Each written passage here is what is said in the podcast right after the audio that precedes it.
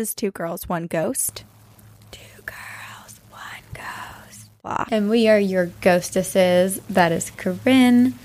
And I am Sabrina. Yes, I think we have this memorized. I think we've been doing pretty much the same exact intro for the past 20 episodes. I think so as well. But now that we say this, I guarantee we'll mess up next time. Probably. So we just did the live show. Are you as high as I am still? Because it was like the biggest adrenaline rush of my life, and I still am riding it. The thing that was so weird to me was that people were excited to see us when I think you and I didn't even think that that would be a thing because we were so excited to see everyone. Like we felt like we were seeing celebrities. Like every single Yeah. person that came up, we were like, oh my God, like it's you. It's a listener. Like I, I recognize your name. I recognize your face. Like I've seen you before. Like we were meeting all the people and we're like, wait, you're real? You actually listen?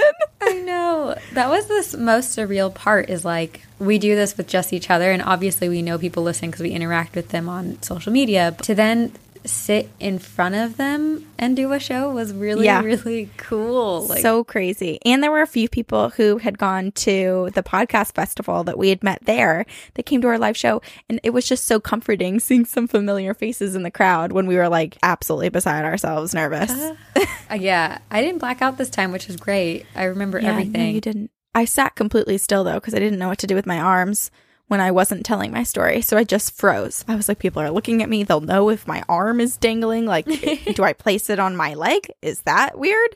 Does that look good? Like, I was really overthinking it. So I just, just, froze. robot.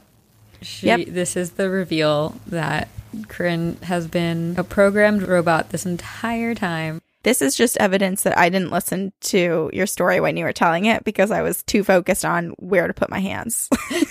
I mean, that's pretty important because hand placement is everything. It They say they say podcasts they either make it or break it based on where you put your hand. This is why we're not a video podcast. I'm also very self conscious about, and maybe this should be a disclaimer that we should just warn people now. The venue was, I believe, 21 and older, right? 18 and older. 18 and older. Okay. Mm-hmm. Well, something came over me, and I decided that we were an X rated podcast.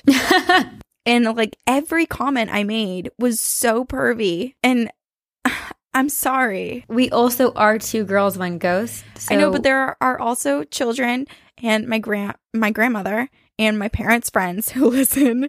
So I think maybe if if you're not into R and X rated comments, maybe skip that one when it comes around. no, you. I don't. I really don't think you made any really foul jokes.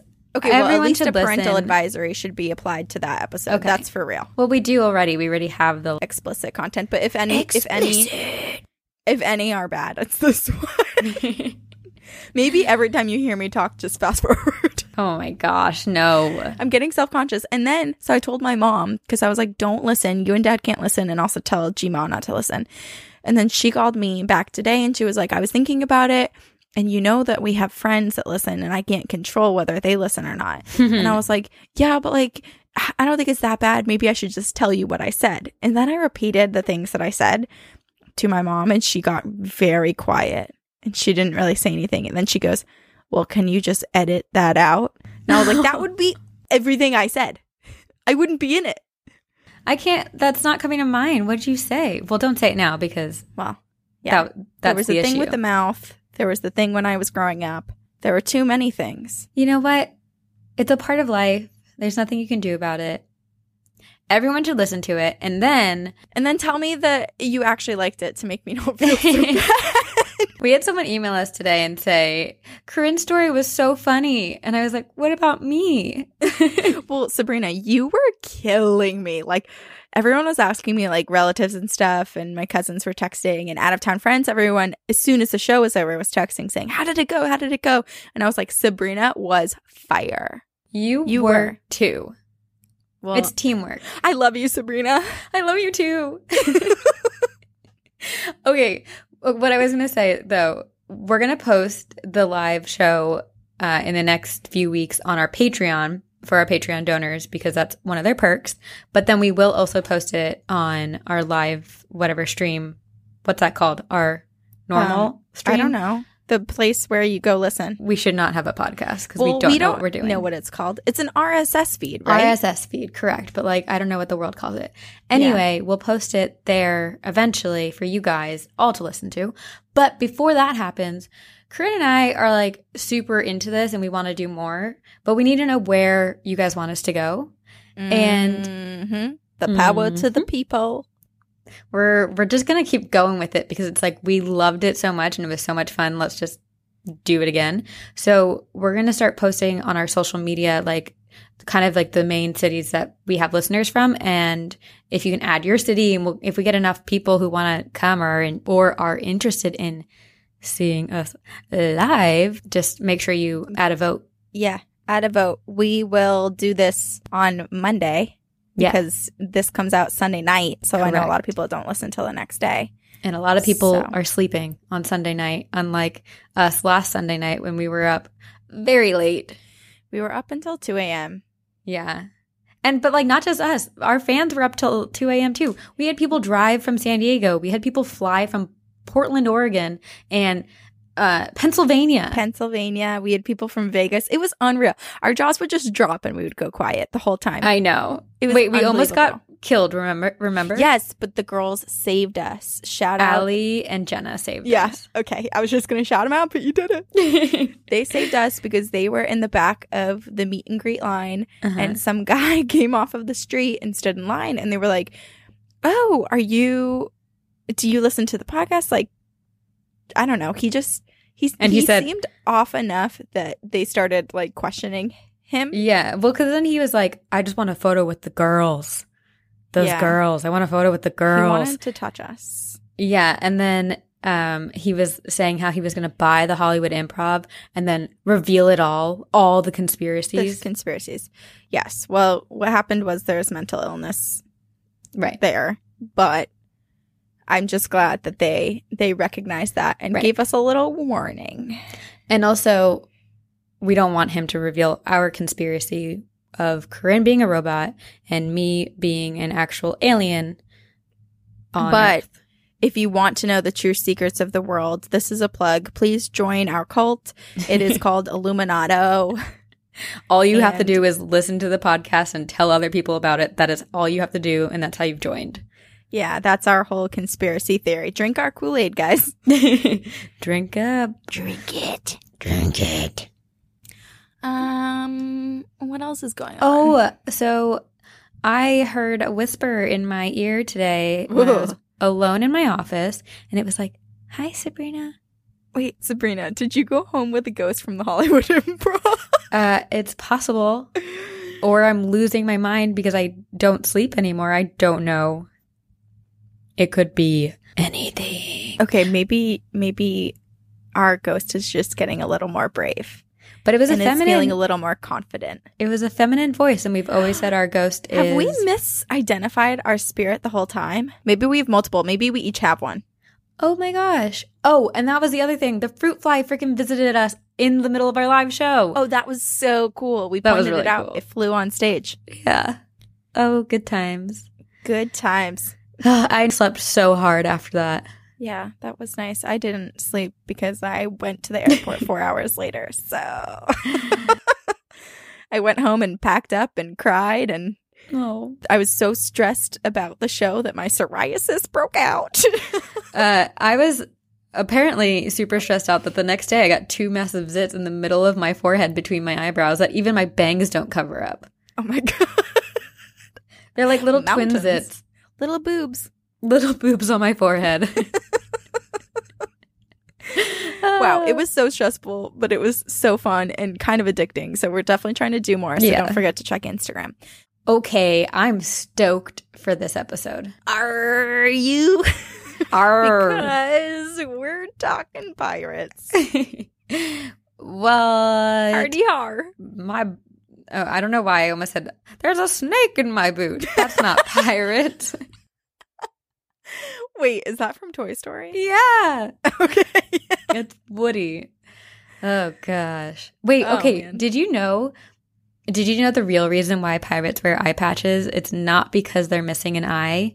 It's because I just learned this the other day. It's so weird. I feel like we chose this topic recently this week, and but for some reason, people have been talking about pirates nonstop around me for the past few months.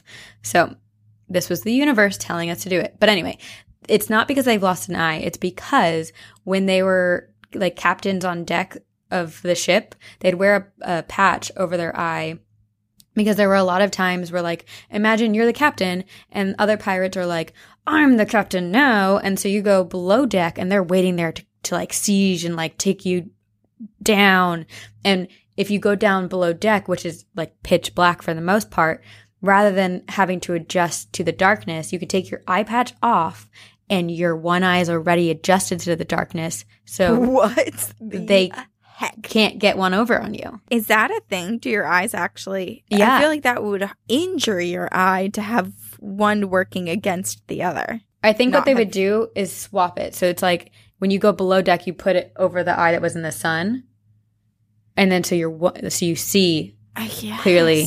I guess it just. I mean, I don't know. I'm not an optometrist, but it just seems harmful. You're gonna have to ask Andrew Ransom when you guys finally canoodle. Ooh, Do you hear that? yeah. What was that? Someone's getting in the shower. Oh, it sounded like a UFO. I wish not. I wish for them to come here and then I say, wait, hold up. I know someone who would like this so much more. I'll give you her address. I have her address. It is. Is everyone ready? Grab your pen and paper. Better yet, just give them my social security number. Do you remember our good friend Amanda?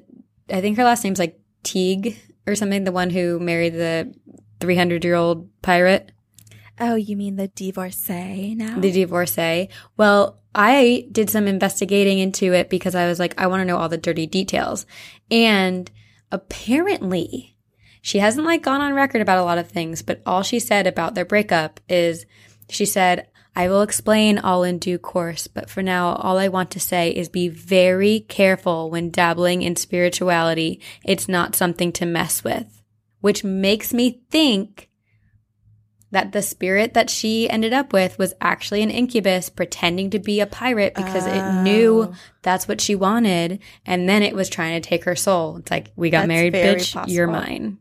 Sorry, excuse my language. But I imagine demons curse a lot. I'm very curious about what happened to her in her relationship because, I mean, already, how much can you know? See, nowadays we can background check people, we have mutual Mhm. friends, but for her, she was kind of going in just trusting this spirit, this stranger, Mhm. and knowing absolutely nothing about the person that he was. And is. and she said like in the early reports when she first was talking about how they fell in love she said she tried to fight it but something was like it something made it impossible for her to ignore her feelings for him which again goes back to like that manipulative Yep, classic Quality. manipulation. yeah so it's scary and i feel sad for her because she loved pirates clearly whatever spirit this was knew that fed on Right. that She was a Jack Sparrow impersonator. exactly Or is. I don't I keep saying was, but I'm sure she probably still does that. Yeah, I Um, mean, who knows? But it's just sad. It is. Yeah. Although I wish it did work out and I wish that that became a reality show. That's like, so I don't watch reality TV except for like Fixer Upper and Terrace House, if you count those as reality TV. But, and the Great British Bake Off. And Marie Kondo. Okay, maybe oh I do. my gosh. I watch the nice ones, not the like drama filled ones. I don't watch Yeah. like The Bachelor or anything like that. But if there was like a Real Housewives version of women who were married to ghost pirates, oh, you can bet your butt I would, or your bottom dollar, you can bet your booty that I, I would watch it. oh my gosh.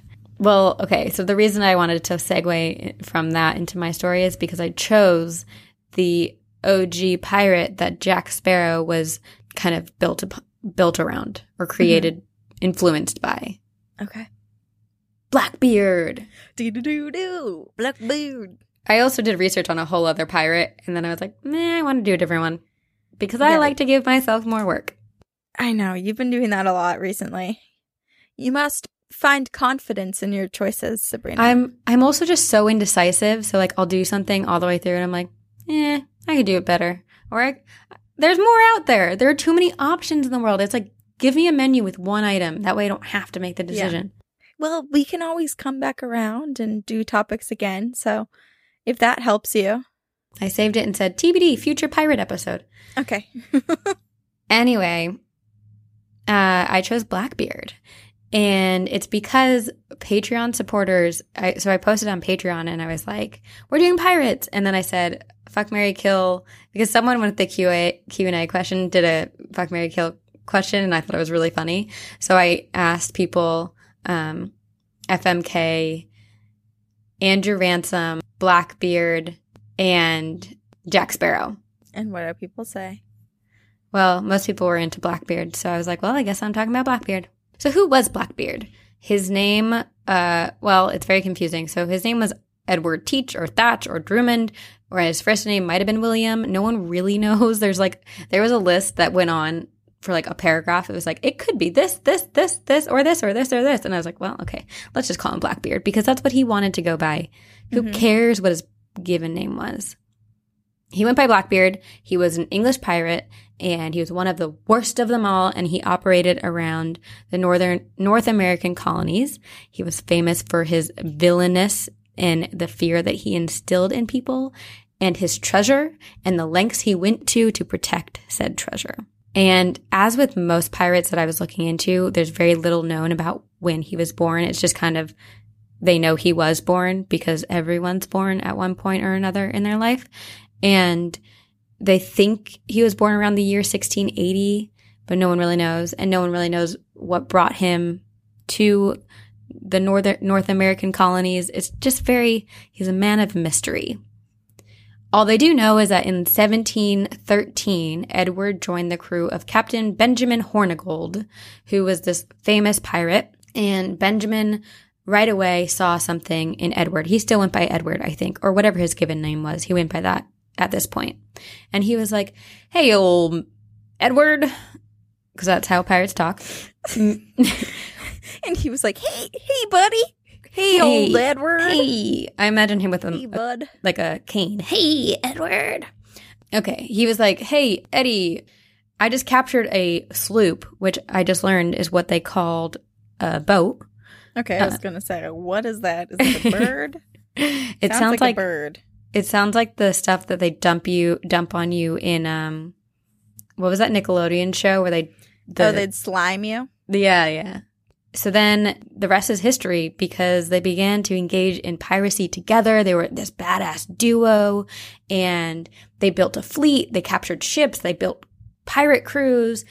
But then in 1717, Captain Benjamin Hornigold was like, I am so tired. I just, I just, I'm, the pirate life is no more for me. And he retired. He got pardoned by some someone who had the authority to do that, and then he retired. And then Blackbeard took over. Wait, He- you can be. Is okay. What? I just went through a whole thing in my head. I was like, why do you have to be pardoned? Why can't you just leave? And then I was like, oh, well, it is illegal. And, you know, mob, mafia, you can't just, you're never out. You're Exactly. never out. And you can't just go around pillaging ships and towns and then be like, then "All I'm I'm done now. Let I'd me live rather- here." I'd rather get into selling succulents on my Etsy page. So, That would be great. That would be nice. I don't think they had Etsy back then, unfortunately. And I don't think succulents were as common. Um, I just had a really gross thought in my head. Is it X rated? It was X rated. It was Corinne at the live show rated.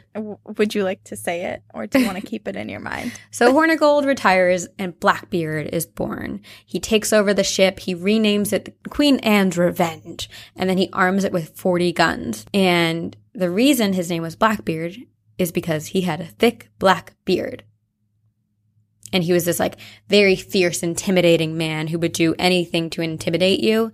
And he was known to light matches under his hat and like on his beard. And so when he would approach enemies or people he was going to attack, he would appear like on fire. Wow, That's Which- one way to display yourself. That's that's like original peacocking. Yeah, but it's also like that sounds very dangerous. Please do not try this at home kind of behavior. True. I'm surprised he But I guess it worked for him. He he has a, a great reputation as scary and you know if you have to light yourself on fire to do that all the more power to you so the queen anne's revenge served as the flagship of blackbeard's pirate fleet and he had i think over four ships and over 200 man men working for him and together they terrorized the caribbean and southern coast of north america people were so afraid of traveling on the oceans just or like working on the oceans as sailors or uh, on merchant ships because of, of Blackbeard's reputation. They were like, if we're on the seas and Blackboard Blackbeard finds us, he'll come on our ship, he'll rob us in the middle of the night and leave us stranded because he he was after boats and ships and he wanted more mm-hmm. and more. And he also, when he went into battle, he would strap multiple pistols and multiple cutlasses to his body. And like I said, he would set himself on fire as he was stepping onto the ship. And then he was terrifying. And so most of the sea captains would just completely surrender when seeing him, which I don't blame them. If you saw a blazing man walking towards you with like, Uh, like very manly, broad shouldered, tall stance, I'd be like, I'm going to just jump in the water now, please. Oh my gosh, I don't think I'd believe what I was saying. I think I'd be like, Am I having sleep paralysis? Is this a dream? Is this person a ghost? Have I forgotten to drink water and eat citrus? Am I hallucinating? I don't know. People also associated him with the devil because his flag had pictures of the devil and a horned skeleton mm. holding a spear and an hourglass and a bleeding heart. So like he just like he he embodied this like really scary, fierce image. Isn't it interesting to think that he came up with that image and then had to go to like an artist, a local artist, and be like, So here's my vision. it's like celebrities nowadays where they're like, what makes you different? Like find your thing. And he Yeah. found his and He it worked did. for him. It's It- his version of a meat dress. Oh, yeah. Blackbeard. I like comparing Blackbeard and Lady Gaga. That's something you don't hear every day. Nat- natural comparison. and so, despite his ability to induce terror, apparently Blackbeard never actually killed anyone. But it just depends on who you ask and what what reports you read. But you know, record keeping wasn't great, and I doubt a pirate kept records of the people he killed, and also he likely couldn't read and read or write, so he wouldn't be like journaling every night on the ship. he returns home and it's like, today I killed three people. yes, dear diary. I got my first gray beard hair today. oh no, And he burned it on fire. I took it out on the others. Don't pluck it, you'll grow three more. I'm sure Blackbeard was just driven by his own insecurities. We all are, aren't we? That's true. So yeah, it depends on who you ask. Because some other people, some other reports that I read said that he would kill when necessary. Uh, he was always cu- courteous to those who surrender- surrendered, but then the people who wouldn't surrender, he would just like gut them. Rawr. What a strange contrast to go from polite and pleasant to just like absolute madman. Well, I guess maybe I don't know when this rule was started, but treat others the way that you want to be treated. And if so, he's treating people cour- courteous. He's like, "I'll be nice to you if you're nice to me," and so he doesn't kill those people. But then the people who aren't nice to him, he's like, "Well, you're not being nice to me, so I'm not going to be nice to you. I'm going to kill you." But they didn't put themselves in that situation. He's like boarding their boats and trying to steal their crap. Listen, pick it up with Blackbeard. This is I can't defend his I will. Our first date is next week, so I'm going to add this to the list of questions I have for first date. people. your your little flashcards you have prepared. yes, I do bring it out. Rarely does it go over well. Blackbeard also would occasionally, according to some reports, would kill his crewmen if they overstepped or if they like forgot who he was and talked to him as if they were pals. And he apparently was a fanatic lover. He had 14 wives and he made each one of his wives feel very, very important and special and would make them feel like they were his one and only true love um, until he met the next Okay. We should take a tip from Blackbeard because if he was able to do that and everything else, oh, his time management skills. I don't think he had 14 all at once. I think he would Oh. like have one really like woo them and manipulate them and be like, You are the one love of my life. I will never lose you. And then he'd meet another pretty woman and be like, He. I'm-" so his fleet traveled to South Carolina and there Blackbeard made an alliance of pirates and they blocked the port of Charlestown and he began to ransom the people there. And so he basically like took prisoners and then called the governor of that of uh, Charlestown and was like, "Hey, I'm going to kill all of these people unless you give me these supplies." And it took like a week because the pirates who were escorting the governor back to town got really drunk in a bar and they couldn't find them again to go back to the ship. But Blackbeard didn't kill any- anyone because he finally got the things that he wanted and he left and went back to the seas. His way or the highway.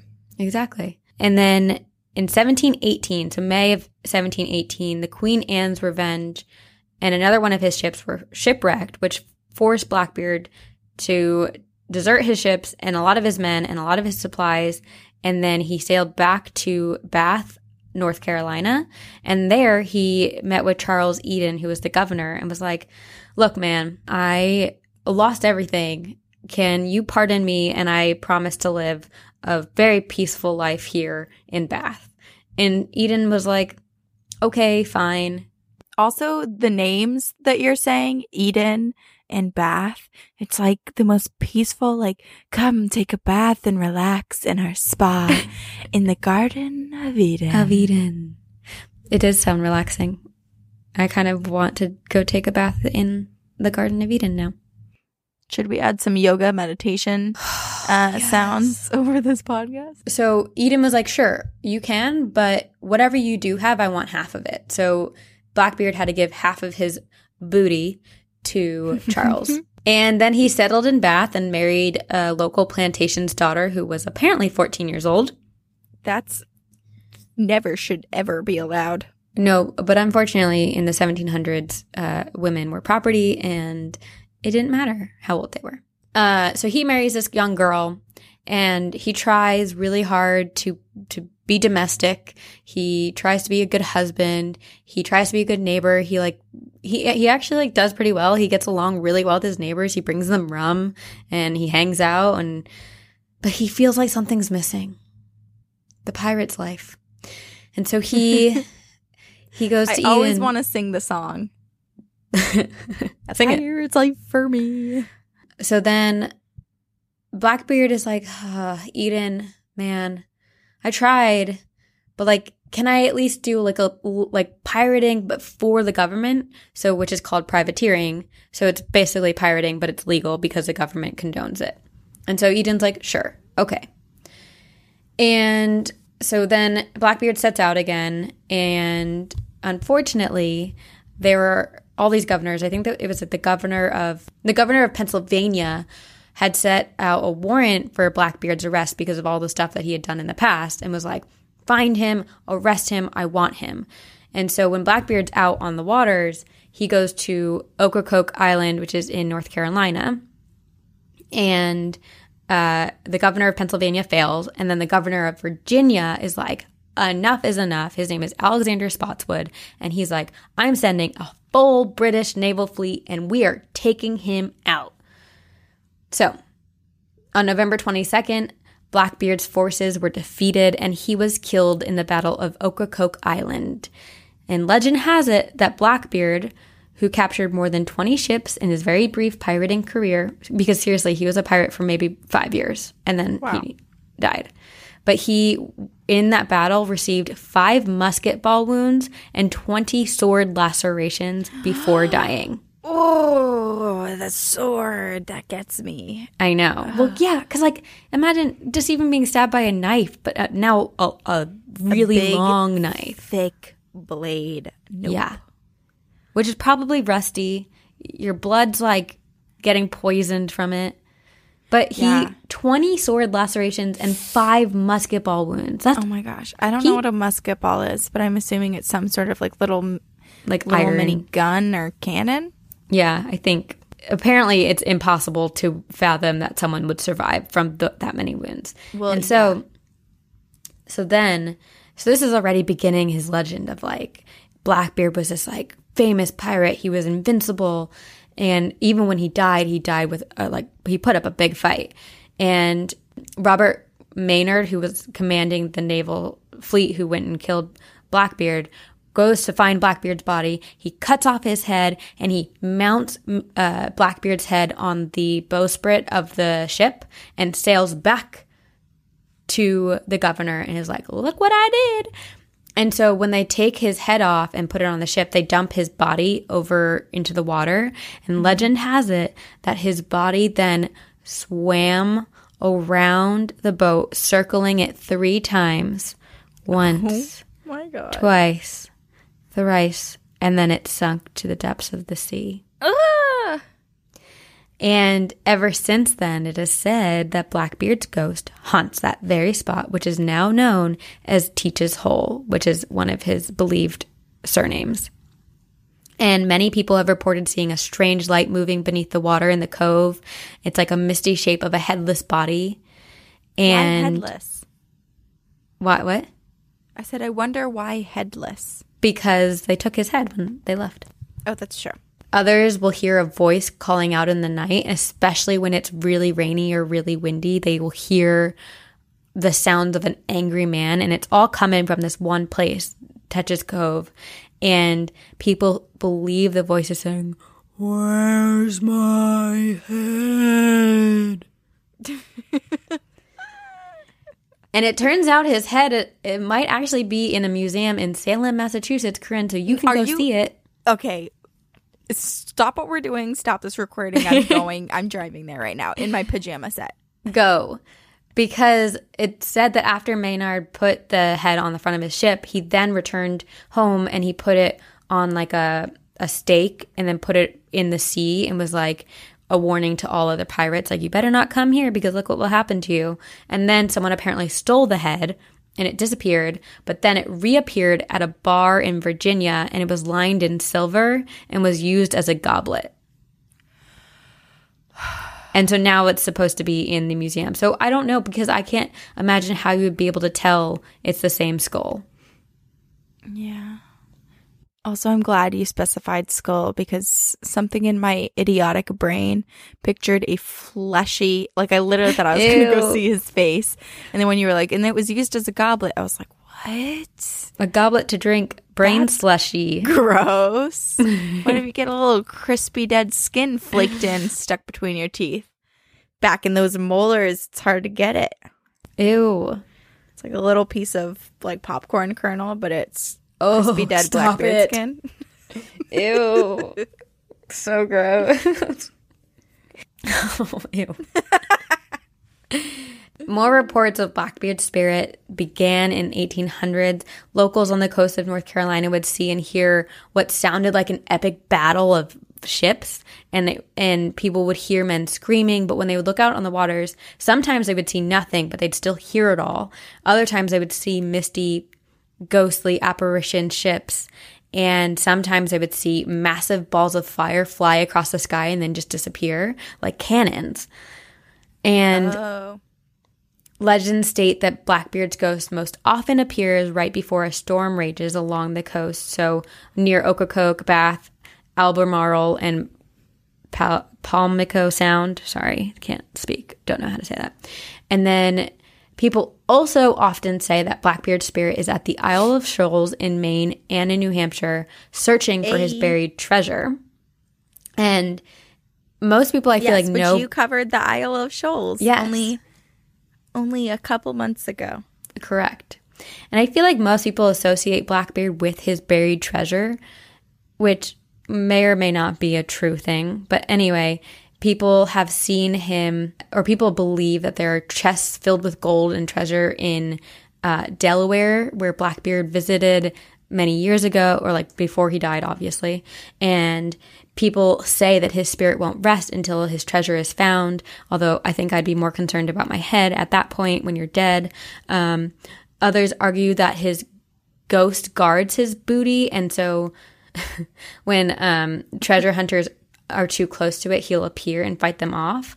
And then there's this whole thing about a curse that he put on the treasure that when he buried his treasure, he would also bury a man with the treasure and a small black dog right next to it. And then they were kind of put under a spell. And so anytime that anyone got close to the treasure, these two spirits would come out and protect it and then fight off whoever was coming. And there's treasure hunters who in the Burlington, New Jersey area claim that they were searching for the booty that was hid there. And while they were digging, they saw the spectral body of a man with glaring eyes and a dog who guarded the treasure. And they kind of started chasing after them and they ran away. Oh, wow. Which to me is almost like, isn't that kind of a dead giveaway then that, that they're on the right yeah, keep searching. Spot? Keep going. Like bring a medium, clear the space, and get it grab your crystals, douse yeah. yourself in sage. You can buy spray, spray it on you. Yeah, exactly. Say a little prayer. There's also a place called the Gold Hole, which is in North Carolina, located in Cape Fear region. And it's rumored to be bottomless, making it the perfect hiding place for pirates like Blackbeard to store their loot. And there are these like legends that say people who go digging for it disappear into the bottom of the hole and never come out. But others just said like they can't find it and they give up and go home. So who knows? Depends on what you want to believe. I this like believing me of your what you covered a long time ago, the superstitious or superstition mountains. Uh huh. Yeah. People, People die for treasure. Missing. It's a dangerous job. Yep, it really is. But the truth is that Blackbeard likely didn't have much buried treasure, and if he did, it probably has gone bad now because most of the stuff that pirates or Blackbeard specifically was looting was, yeah, some valuable items, but mostly it was like goods that he could then sell and make profit for himself, which would be kind of food that or goods that would perish over time. Mm-hmm. So if he buried it, it would be worth nothing and it would be probably a little smelly down there. And then also people think that they're confusing Blackbeard with her. There's like a pirate called William Kidd, who was this infamous pirate who did bury treasure everywhere. And then also, yeah. I'll end it with if you want to see Blackbeard's spirit, go to Ocracoke Island because that's where you'll likely see him. And in October, they have a major Blackbeard festival. Sabrina. Mm-hmm. Do we go there and then do we go to St. Augustine? I love it. It's just a pirate themed week. It's the pirate's life for me. Yes, we can. You, I'll be. I'll dress as SpongeBob. You dress as Patrick. Ah, perfect. Great. Wonderful. Wow. Okay. Well, this is this was great because Blackbeard, I think, is the name of a pirate that almost everyone recognizes, but you don't really know the story behind it other than him just, you know, being a brutal right. person and having that sort of reputation. And who knows, maybe he really didn't kill a lot of people and he's just misunderstood and he can't speak for himself because he has no head. And so even if he his ghost could talk, he couldn't because his head is MIA.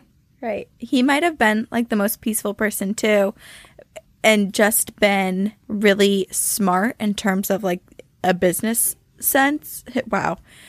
Who's not smart? Me, in the words that I'm saying. What I'm trying to say though is what if instead of actually being brutal to people and, you know, killing them and abusing them, maybe he just spread a ton of rumors around and had all of his crew members mm-hmm. spread the rumors so that everyone feared him and they Ooh. always always surrendered. So he didn't have to do anything but really he never touched anyone. Wow. Never kind of a smart. a smart marketing plan. Maybe we should do that about us. Okay guys Guys, Sabrina and Corinne are going to haunt you for the rest of your life if you don't listen to their podcast. You better listen. It's totally Kyle. That's what you sound like. you guys. Sometimes uh, I think I have a little California accent coming out of me. Uh, we totally do. It's But I'm supposed to be from Vermont. Yeah. Oh man. What pirate did you choose? A pirate that I never heard of before, Ah. But it was interesting enough for me to want to write about it. This is the story. It's interesting because both of us have headless pirates. We do? So I guess beheading was a popular thing back then. I guess so. So this is the story of the Seahorse Key headless pirate. So down in Florida, in the Florida Keys, well, I don't really know what the keys are. I think So I'm not Florida really Keys. sure. Is the Florida Keys a specific area of keys, or is it just all keys and little islands that exist? The only other keys I know are the ones that I use in my door. That's super helpful. Thank you. You're welcome. Okay, well, basically, this thing is like an hour or two north of Tampa, I think. I looked at a map. It's kind of in the northern part of Florida, but it's on hmm. the Gulf of Mexico. So it's on the west coast of Florida. And there's this little key, so like a little kind of island named Seahorse Key. And it was named Seahorse Key because of its shape, which actually. When I was looking at the map, I did see that the neighboring island's name was Deadman's. I'm wondering how that got its name because it's not shaped like a dead man. I bet you there were some dead men there. Maybe that's where this pirate would dump the bodies. Ooh. So, in this area, there is a legend of the pirate named Pierre Leblanc. And Oh, very French. Yes. Oui, oui. oui, oui, bonjour Pierre. Voulez-vous coucher avec moi ce soir? Oui, oui. Christina Aguilera. Mom, how's our friend? uh, Pierre Leblanc worked for another pirate, Jean Lafitte. And Jean was pretty brutal and he was a very dangerous guy. He would terrorize towns and other seamen and seaman. Seamen. over that word. That's the guy that I was going to do. Jean yes, I know. And I'm mad that you're not doing it because you were like, our pirates are related. Yours was my boss. He But was. now you did Blackbeard. That's okay. Okay, but he would terrorize everyone. He'd basically steal everything that they owned. He was crappy, but he stole a whole lot of booty uh, for doing so. Um, and he had a plethora of treasure. And he was like, "Okay, well, I just can't keep this stuff with me at all times. I need to leave it. I have so much. I need to leave it places so I have people don't." too much booty. I don't know what to do with all booty. this booty. Booty, booty, booty, booty, rocking Something I will never say. I try to work on growing a booty all the time. Squats, And- man. Yeah, you know, I think even when I played field hockey, I mean, like I had a butt, but like I never had like a butt. Like I didn't have a donk and I wanted one. You gotta get a butt implant. You should just wear the butt pads that you got for your Halloween costume all the time. When I was Kylie, Mm-hmm. I should. Okay, but Pierre had a ton of booty. And so he was like, okay, I need to leave this all around with guards so that people can't snatch it. And if they do find my booty, they won't get all of it all at once, which is kind of smart. Can we, instead of calling people treasure hunters, can we call them booty snatchers? I really like that. okay, cool. Glad we're on the same page. So Jean has, I probably said Pierre earlier, but Jean has a lot of treasure and he's got jewels, he's got gold, he's got other valuables. And he's like, you know what? I should leave this on Seahorse Island and I should have my subordinate, Pierre Leblanc, guard the island and my treasure. And so mm-hmm. Pierre was like, cool, yeah. I will watch over this treasure. I'll ensure no one steals it. And I don't care that I'm going to be totally alone and secluded on an island. I don't need anyone. But Jean actually was like, Don't worry, I'll give you a little bit of company. And he gave him a horse. He gave him a Palomino ah. horse to keep him company, but also Wait. mostly I think it was selfish because he wanted him to just be able to quickly ride up and down the coast to make sure no one was coming on the island. Oh, I was going to say, Jean sounds pretty kind to give a horse. No, I think it was more about like Right. readiness and security. Yeah. But it wasn't overly successful because Pierre did not notice when someone did get onto the island. And then this guy was like walking up to Pierre on the beach, I guess. And Pierre was like, Whoa, man, how'd you get here? Halt. Halt. This is my job to say halt. You can't be here. And then the guy was like, Whoa. I'm just here to hunt snakes. Let me live my life. I don't know what you, your whole thing is, but I come in peace. And so Pierre was like, mm, I'm a little bit weary of you, but I guess I'll buddy up to you because I've been alone for a long time and I have no friends and I'm craving social interaction. With a snake hunter. Yes, with a snake hunt. And so they got drunk together and they were chatting, and Pierre was talking all about his job of guarding the treasure because he's a fool. Yep. And then eventually they parted ways for the night, and Pierre went off with his horse, leaving the stranger behind to do God knows what. Oh, Pierre. Oh, Pierre. And then the next day, the stranger wakes up early, earlier than Pierre, and begins exploring the island before Pierre wakes up. And he finds Pierre laying by the treasure, right by the chest. And the chest, again, to remind you, is filled with gold and jewels and everything else. And Pierre was running his mouth the night before about all this stuff when he was getting crunk.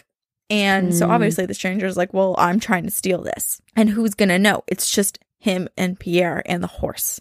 Right. So then Pierre wakes up and he's still a little groggy and probably hungover from drinking the night before.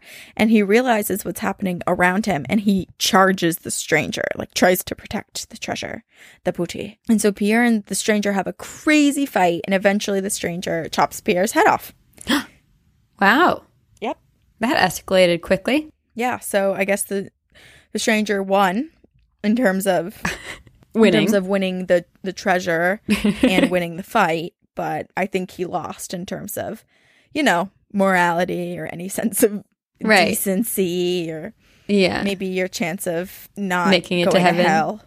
yeah. Yeah. So he got off with the treasure, lost Jean's treasure. Pierre was dead on Seahorse Key Island. And here's what's a little curious about this story is that in all the articles I read, I couldn't find the name of the stranger, which I was like, hmm, that's a little weird because the stranger would have had to tell someone what happened because Pierre was dead. So how would anyone else know what happened? He wasn't there to tell people. And some people are like, well, this is nothing more than a legend. But if that's true, if it's just a legend, it does not explain the many sightings of Pierre's spirit. this is why we're here. Well, and also we can only assume it's Pierre because the spirit does appear headless and Pierre mm. was supposedly beheaded. So there's no facial features for identification purposes. Oh my gosh, conspiracy. What if Pierre actually lived? He killed the stranger, took all the treasure for himself, and then spread this rumor. And he knew that he had to remove the head so that no one could identify him. It's not a bad idea, and maybe Pierre did do that if he was smart, but I'm uncertain know. he was. I don't know his state. so, this headless spirit, this headless ghost, will appear oftentimes on a horse. And so he's a headless horseman. He's Nice. he's a headless pirate horseman. What a combo. I mean, he's got a lot going very for him. Florida. He's often seen at night riding his horse up and down the coast of the island, perhaps guarding the island still, or maybe not all of the treasure was actually taken. Maybe there's still some pieces left and he's guarding that. Or maybe he's just searching for his head, kind of like Blackbeard. But some people have had much closer encounters.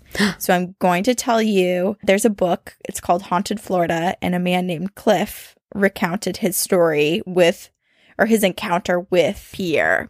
And then I'm going to just tell that to you. Perfect. again. I can't wait. Okay. So Cliff said that he was out on the islands off of the coast of Florida. He frequently does that because he's a spear fisherman. So he's always out there on his boat and like in the water fishing. I didn't realize spear fishing was still a common thing. Yeah, it is. And it's like a hobby of a lot of people. Like my dad would go spirit fishing um in the lake where my grandmother has a house. It just seems so difficult.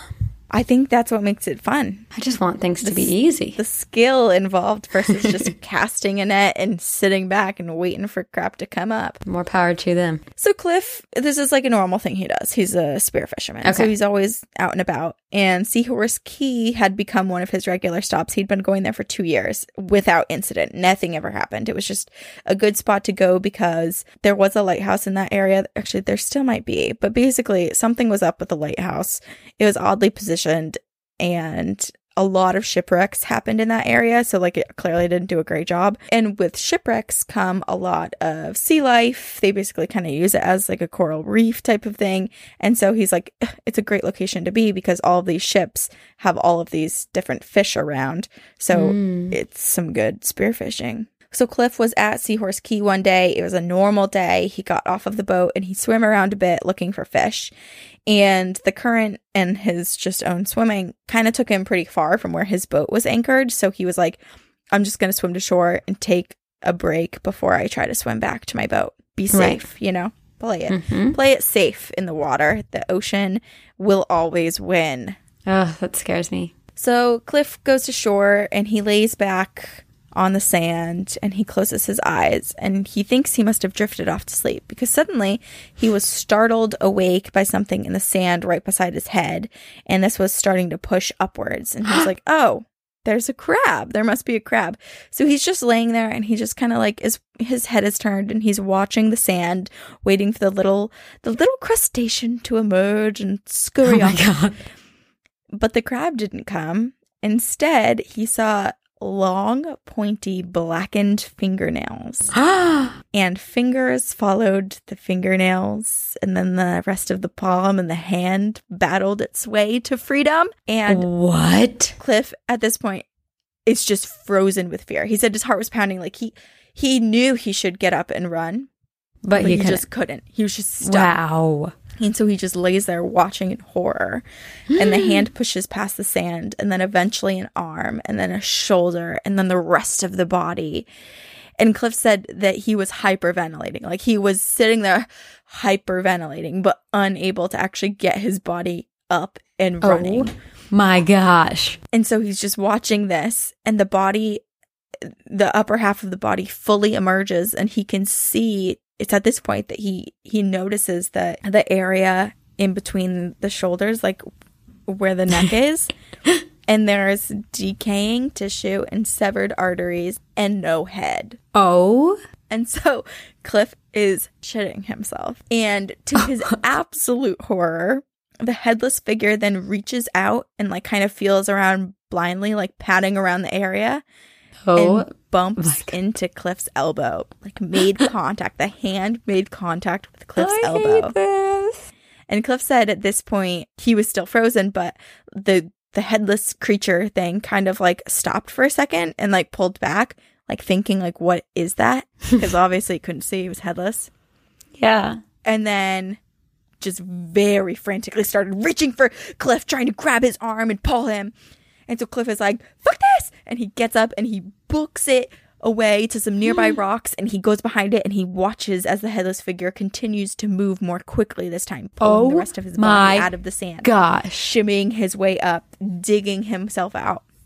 And so Cliff realizes, okay, once that thing is out of the sand, it has legs.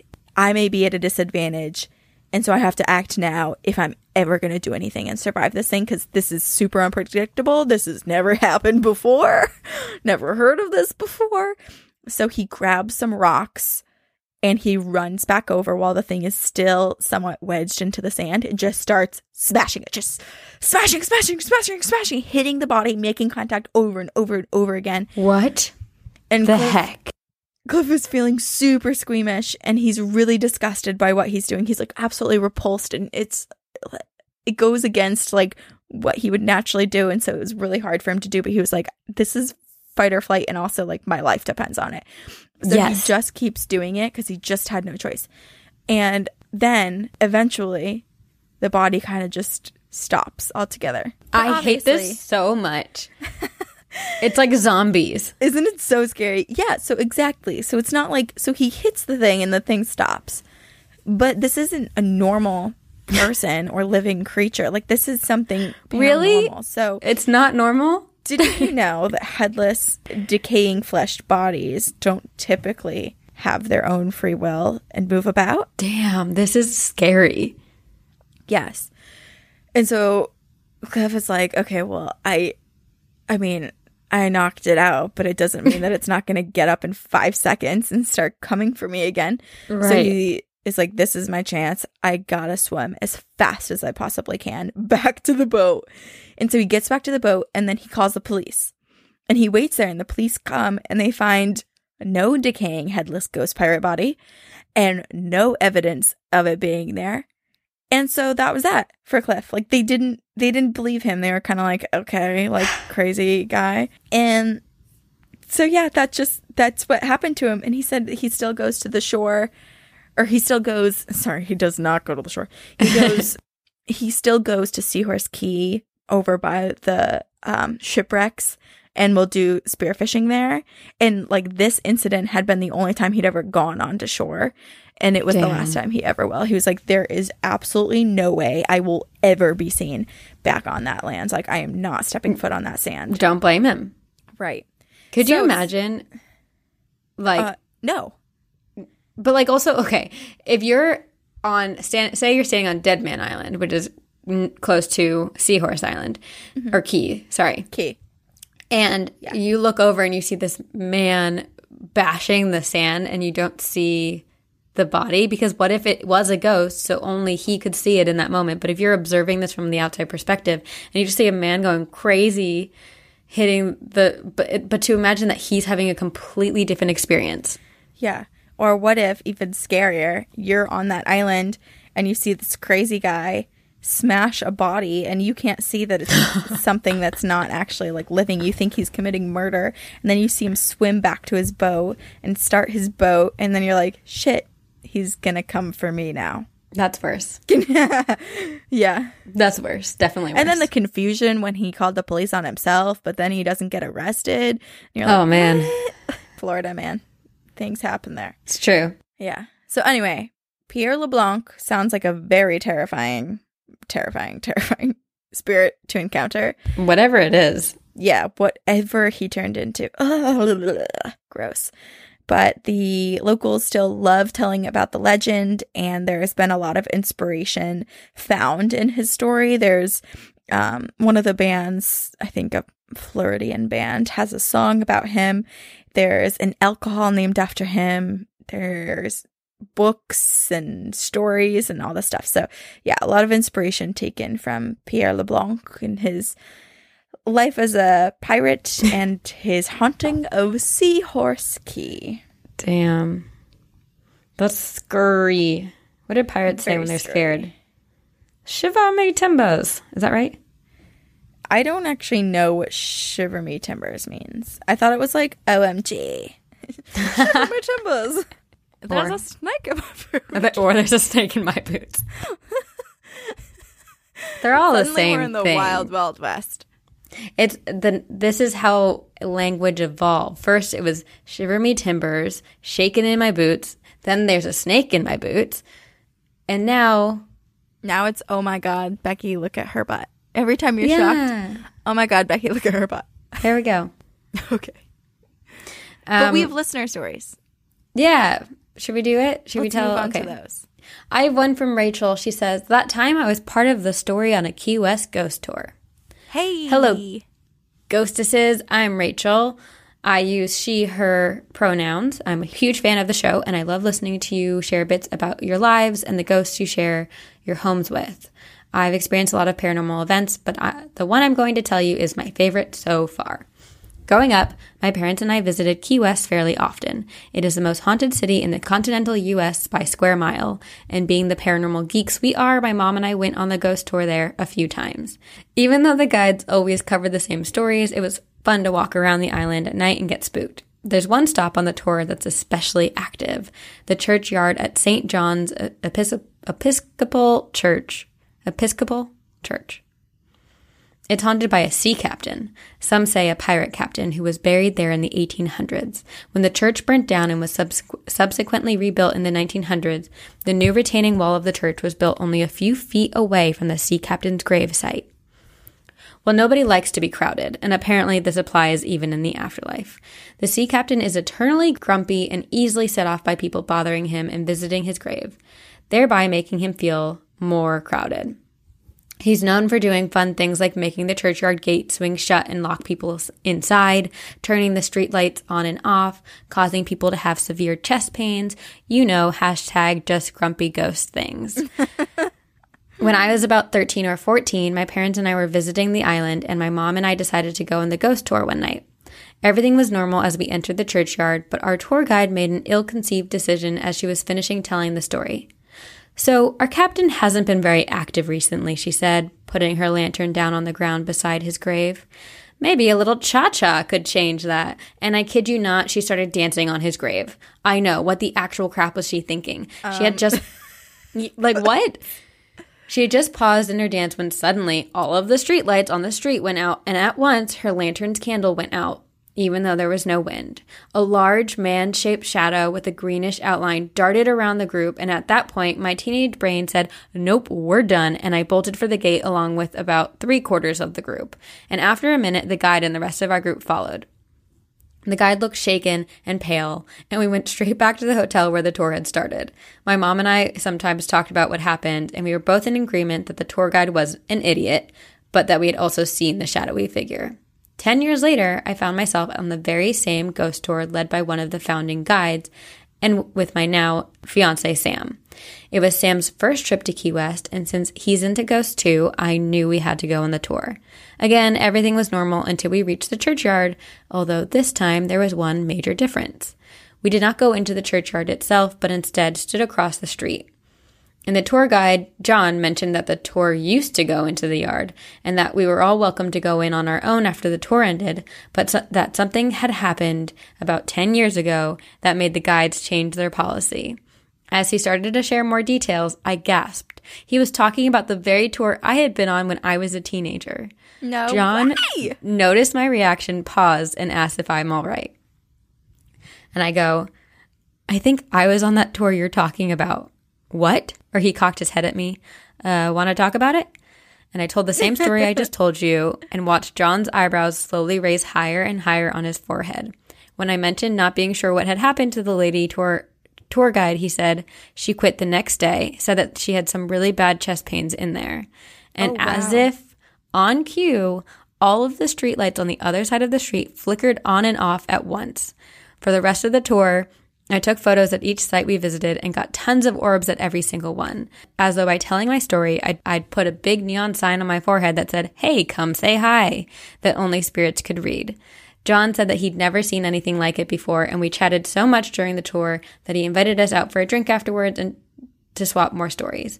Definitely one of the coolest travel stories ever. Thanks for reading. Happy hauntings from your friendly queer kitchen witch, Rachel from Connecticut.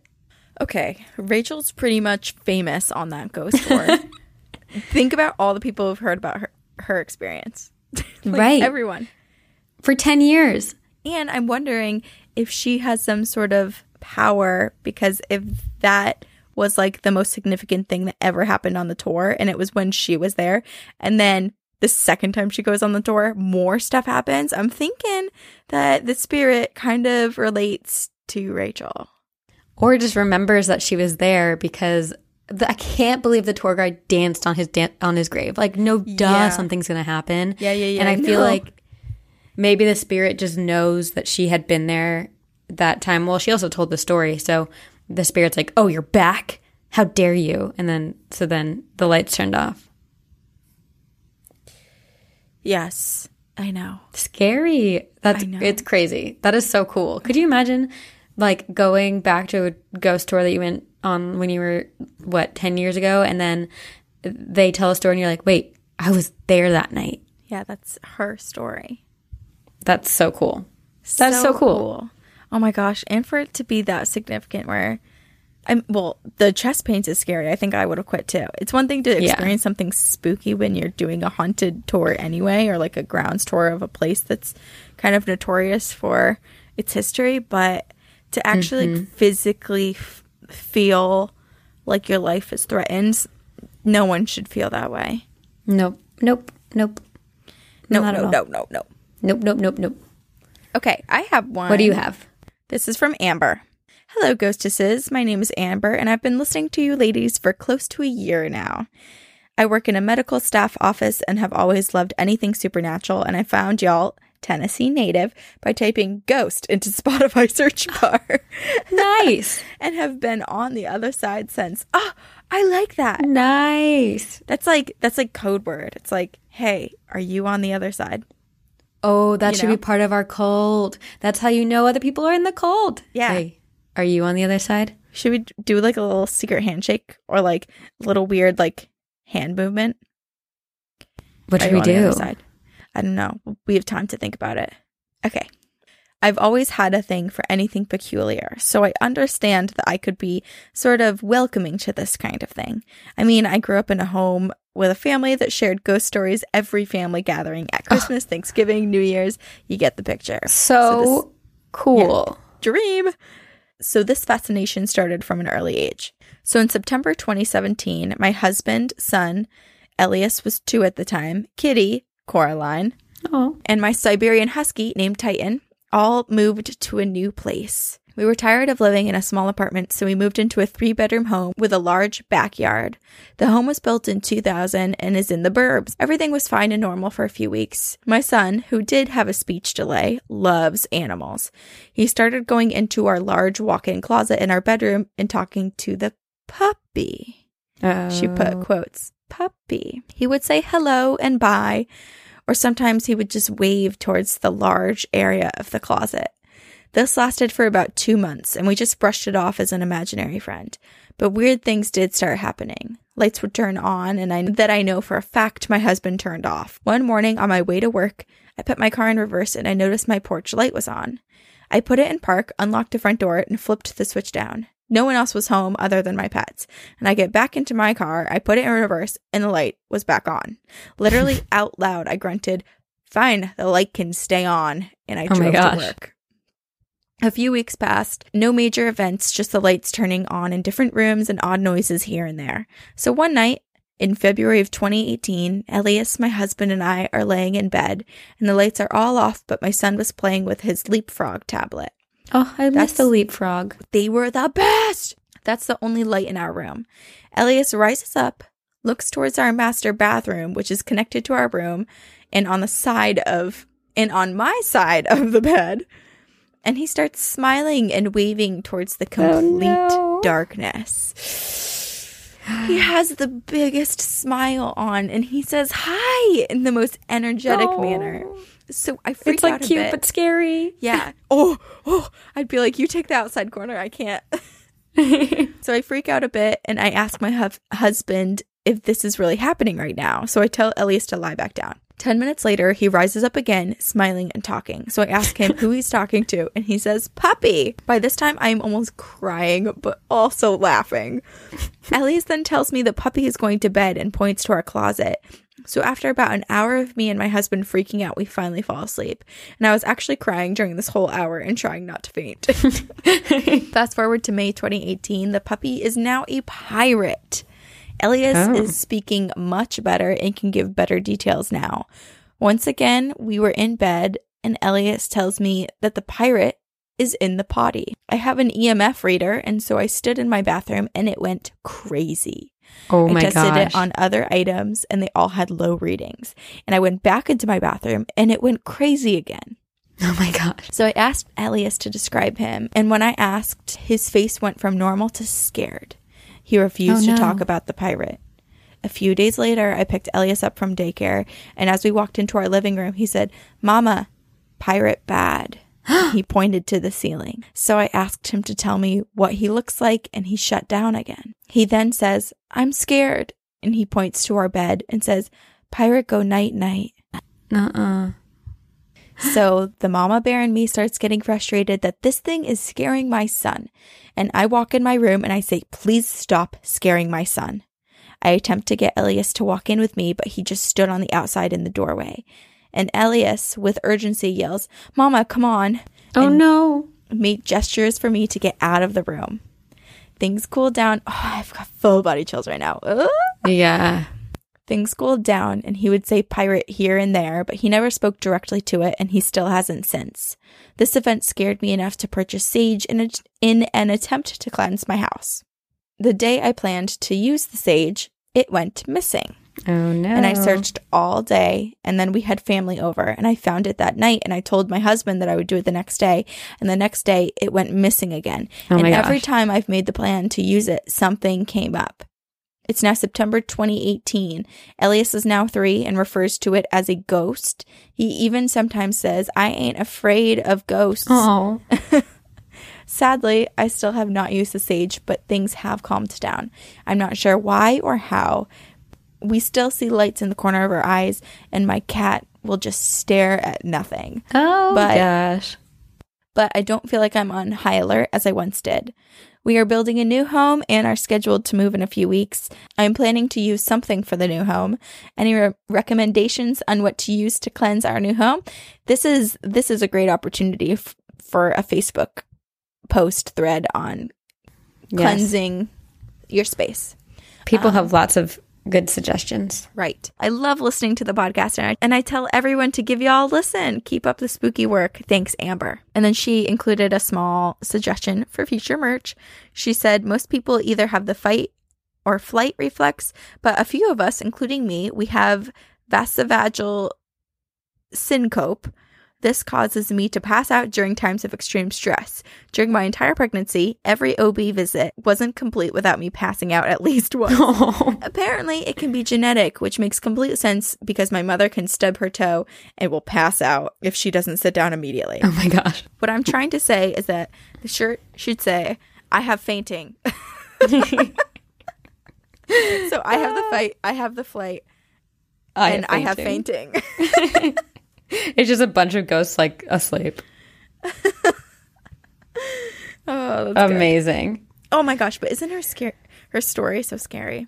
It's so scary because I went through like so many different emotions. Like when it first happened, I was like, "Oh, like it seems sweet." Like the little kid's just smiling and saying hi, and like it's kind of cute. And yeah, it's weird. There's a ghost, but like it doesn't seem scary. And then all of a sudden, the second that he's able to acknowledge what the ghost is and say it's a pirate, and then the mom asks or Amber asks, "What does he look like?" That second, it flips. Right.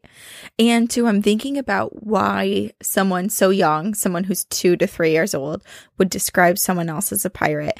And if you think about television and the way that pirates are depicted, it's usually depicted as these very evil and scary beings, you know? Like, Right. like the pirate's always the bad guy. hmm And so maybe it was just a bad person. And Elias knew this. And that's why he was saying it was a pirate. You know, that's it. That was his way of saying it's a bad, it's a bad guy.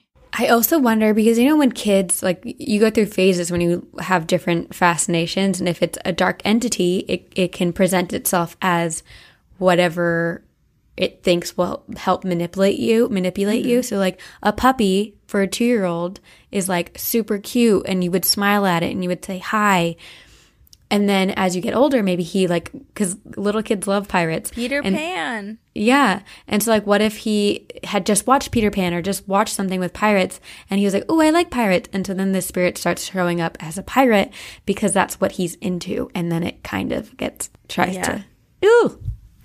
Yep. Oh my gosh. It's so creepy. So creepy. and it Don't makes me like feel really bad. Like, I'm glad Elias is there to say, like, hey, mom, like, leave the room. This is a bad thing. Let's go. Like, he's vocalizing that enough that they're not completely ignoring it. And he, yeah, to know he has good instincts. That's good. Yeah, yeah. Yes. Yeah. Hmm Yeah. And they have they have a cat and a dog, so they have their pets to protect them and to listen to and Exactly. gauge, you know, exactly. the energy. Wow. Wow. Wow. Uh, Wow. If you guys have ghost stories about pirates, about anything whatsoever, aliens, Bigfoot, whatever it is, please email them to us at two girls one ghost podcast at gmail.com. Yes, extra emphasis on those Bigfoot stories. I really want to hear those.